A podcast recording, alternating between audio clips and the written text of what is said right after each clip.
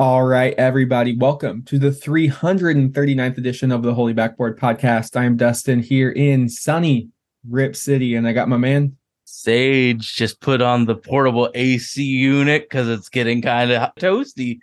But uh, you know what's not toasty is watching these blue dude, blue devils try and play basketball because it's such a such a crapshoot. But we'll get into that even more a little later. So we're going to be talking about the two draft eligible Dukies. I will focus uh, primarily on Dereck Lively, the second, 7 1, 215 pound center from Duke. Uh, reportedly has a uh, 7 7 wingspan, uh, is 19 years old, and um, he was the number three overall prospect in the class of 2022, uh, according to rivals out of uh, Philadelphia, Pennsylvania you look at his statistics from this past year, and he was ACC All Freshman, 2023 All ACC Tournament Team member, and he was on the ACC All Defensive Team.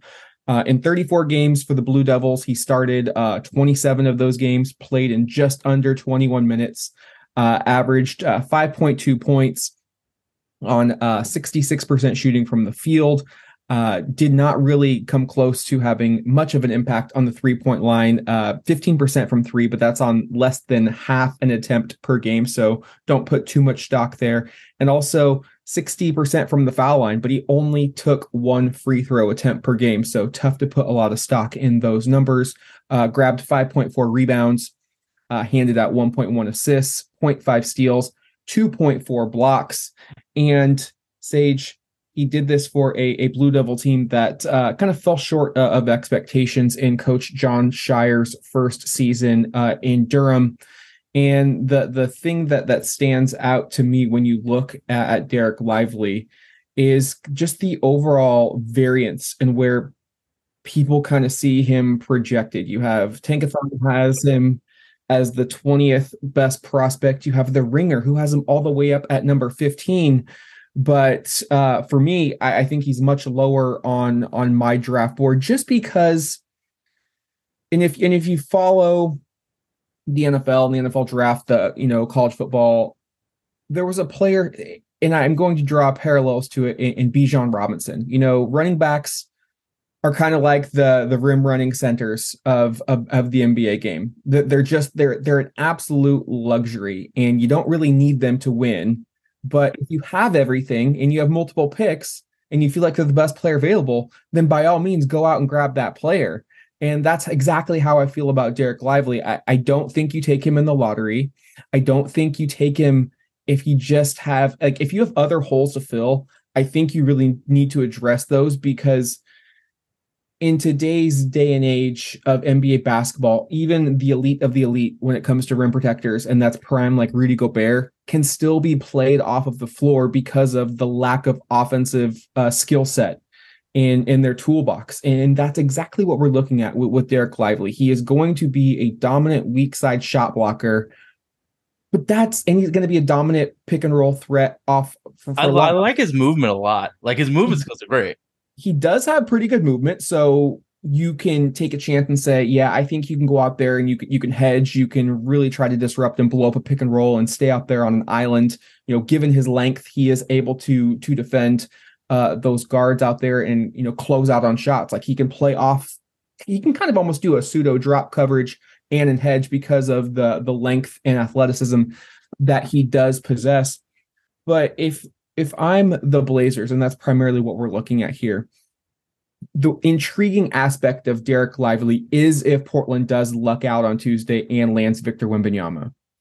And I say that because you want Wembanyama, similar to what OKC is going to do with Chet Holmgren, is you want to play him at the four. You don't need him down there taking a bunch of body blows, uh, playing in the paint. He is a perimeter unicorn. Let him go out there and just space the floor, give him as much room to operate. And on the defensive end, really have other avenues for him to, uh, I think, just kind of collapse the floor as much as possible. And if you can add the length of a lively with a Wembanyama, you are shrinking that court significantly on the defensive end. Wembanyama can go out and play on the perimeter. Lively can as well. I mean, you just have so much length that you could really disrupt whatever any opposition wants to throw at you. So that that's where I would love Lively. But if Portland doesn't luck out and gets Wembanyama, I don't know if it makes a ton of sense just because the skill set is so limited at this point um, with with Lively. I mean, I was watching the playoffs and you look at a guy like Nikola Jokic and just the touch he has is unprecedented that I've ever seen.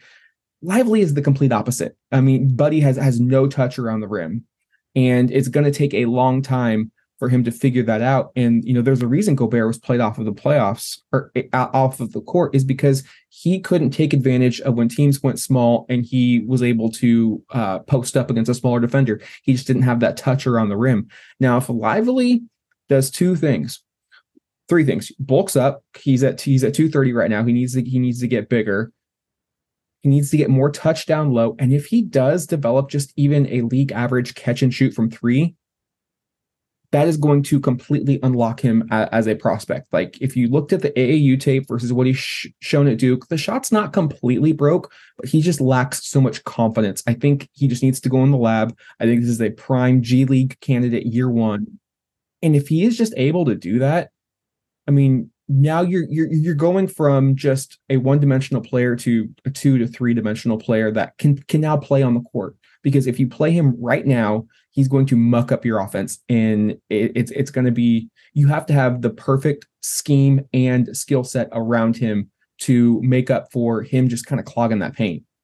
I, I feel like the Duke Duke just so I was I was excited to see what Scheyer could do because of what he did with AJ and let him dribble the ball and initiate some of the offense. But now it's just the Jeremy Roach show.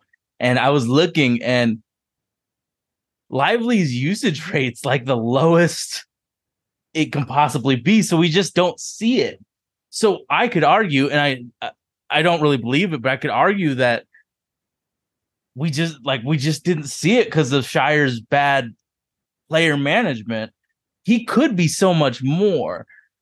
And if someone had him at 15, I wouldn't argue with it much because of the because we just didn't see it. But I also could see like, oh yeah, if he's 28, yeah, I get it. He just did not produce. It watching him try and do anything in that Duke offense and defense, it's just, it's just tough because of how mismanaged it was with assets. But the fact is that he is a de- like he is an athletic guy that can play defense and rebound.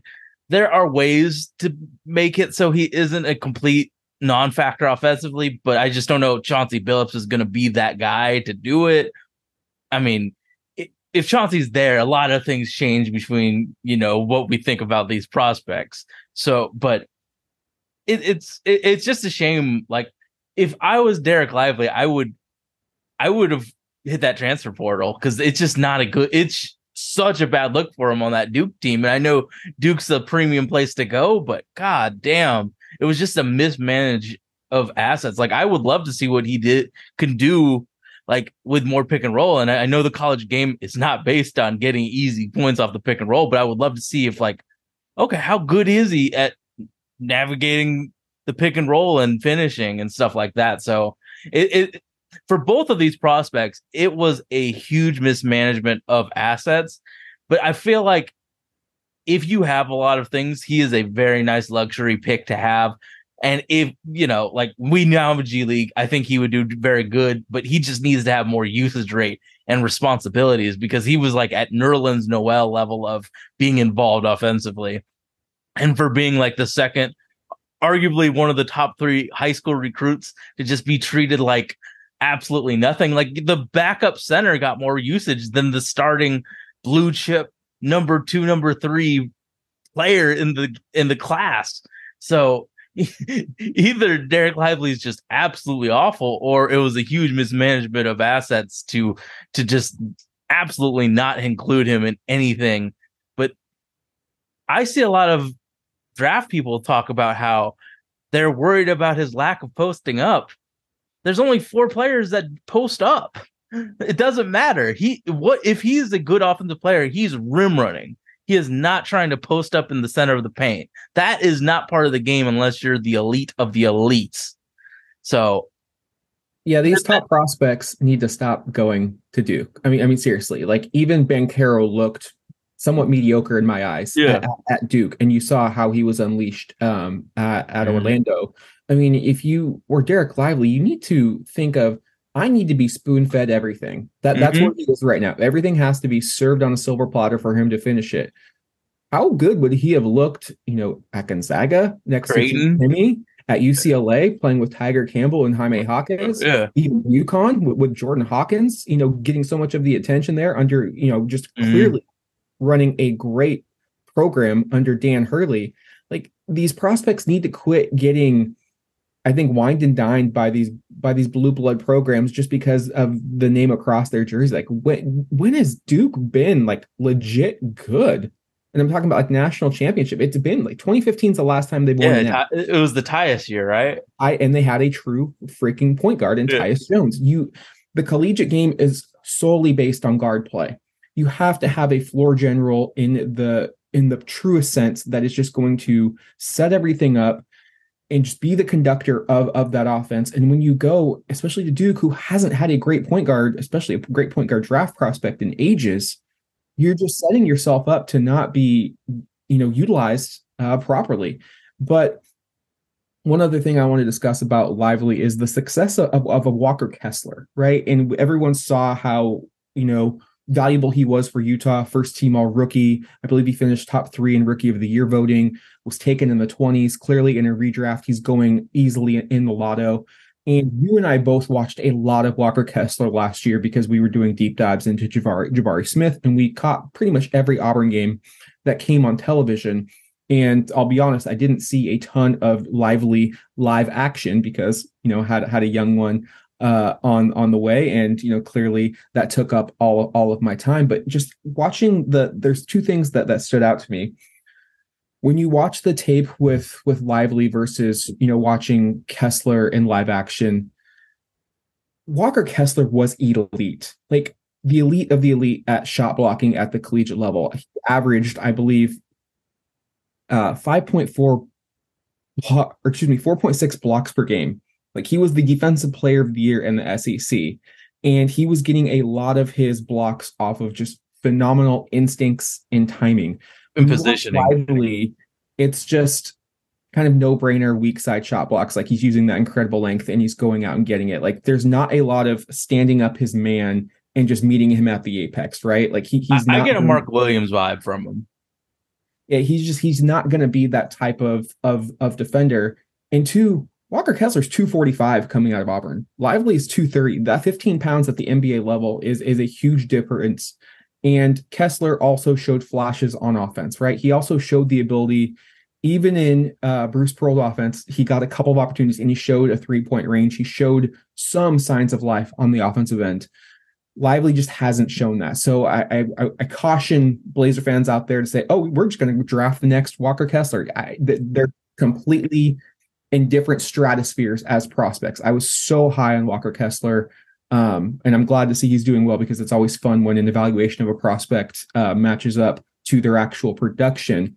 Uh, he's got a long ways to go before he is a Walker Kessler type of prospect. Is So- that the comp that, that's going around for? no, their- no, but Oh, I do think you're going to see a lot of pundits say, "Look at the success that that Walker Kessler had. You know, we had him so low, we thought he was just a defensive-minded big.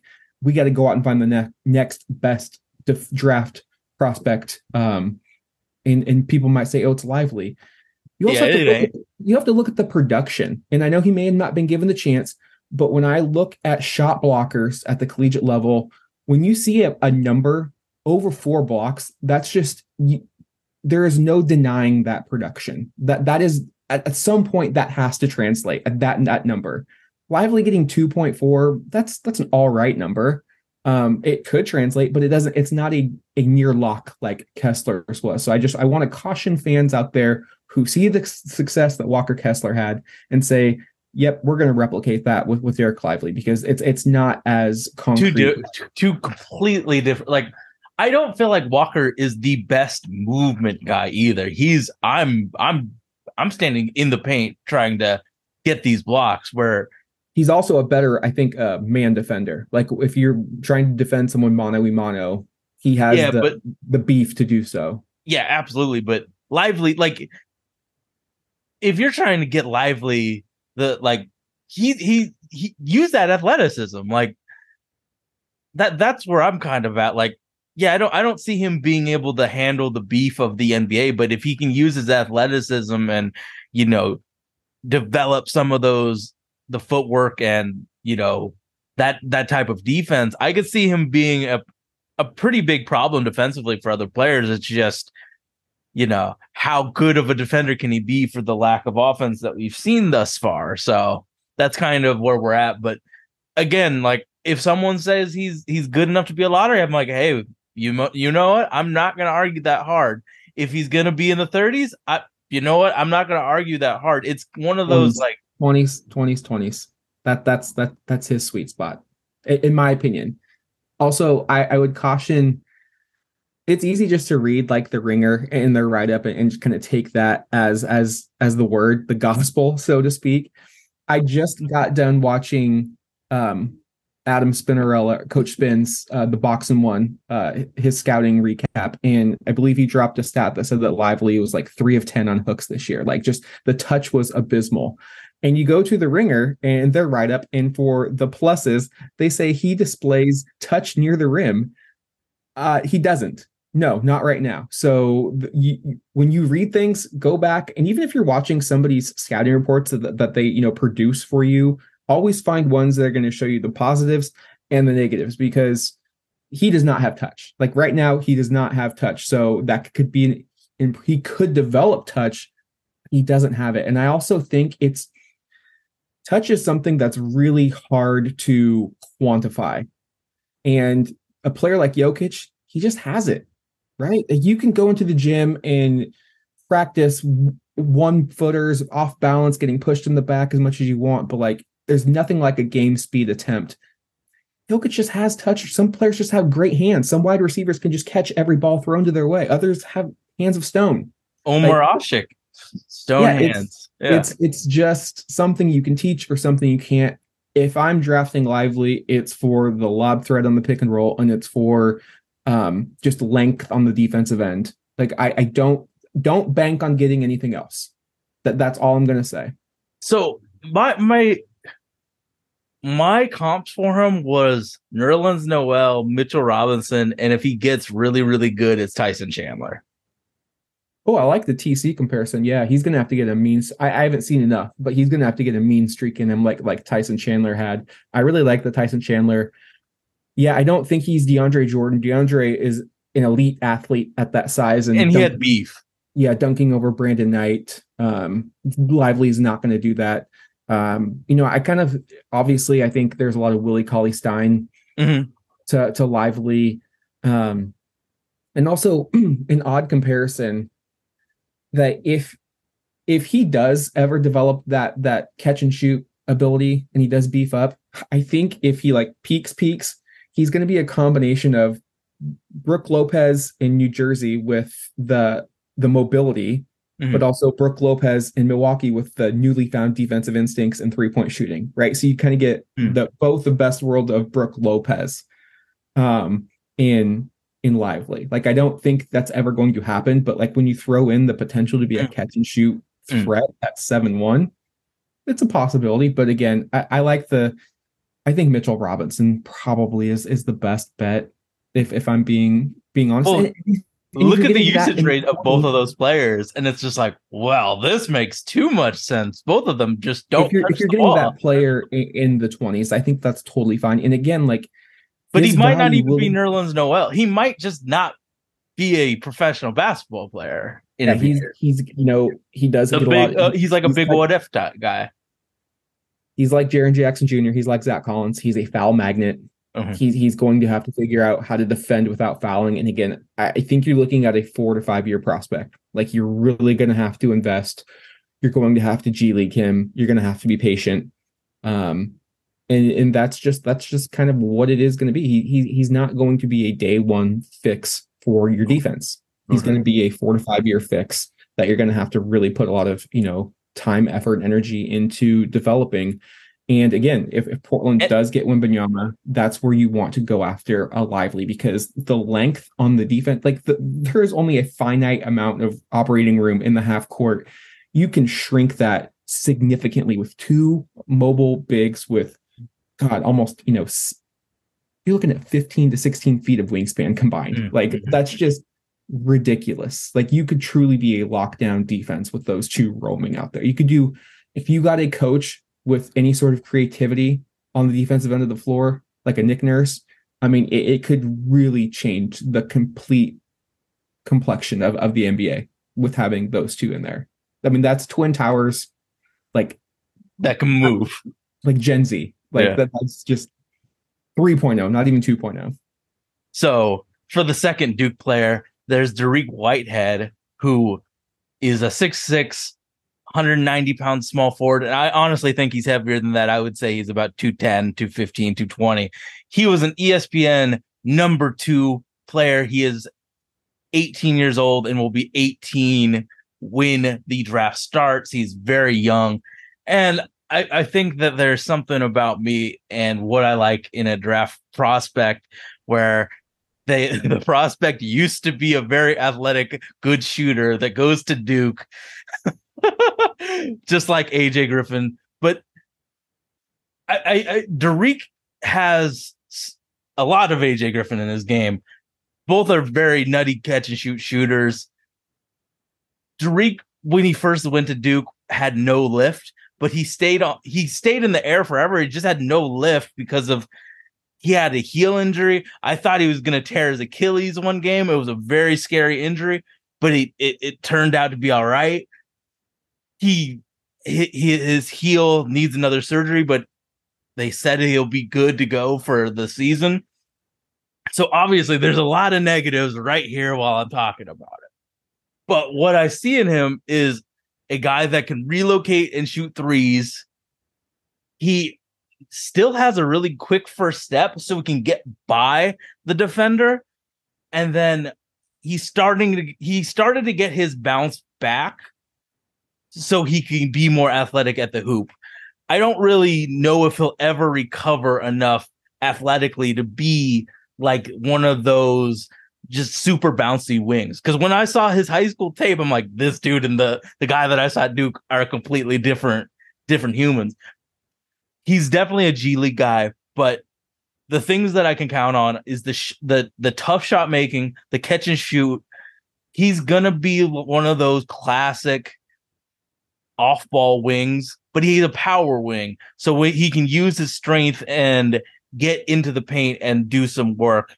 And the one thing that he has that AJ Griffin doesn't, he actually tries really hard defensively and puts in that effort. Obviously, Coach Jon Scheyer really didn't do well with either of these two prospects, but I think Dariq got it even worse because he didn't even get consistent time.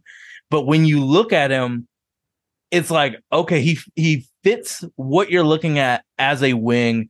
He definitely has the shooting ability. Will keep him on the floor. His defense is good, and like when you watch him in his high school tape with Cade at Montverde, it's like this dude's special. So it's one of those if he recovers plays that I seem to just fall in love with every year since AJ Griffin. I I mean it, it, it's a, it's a tough one with all the injury issues, but I know a lot of a lot of people see potential with him. If he didn't have the injury issues, he was he was like a top 15 guy for me.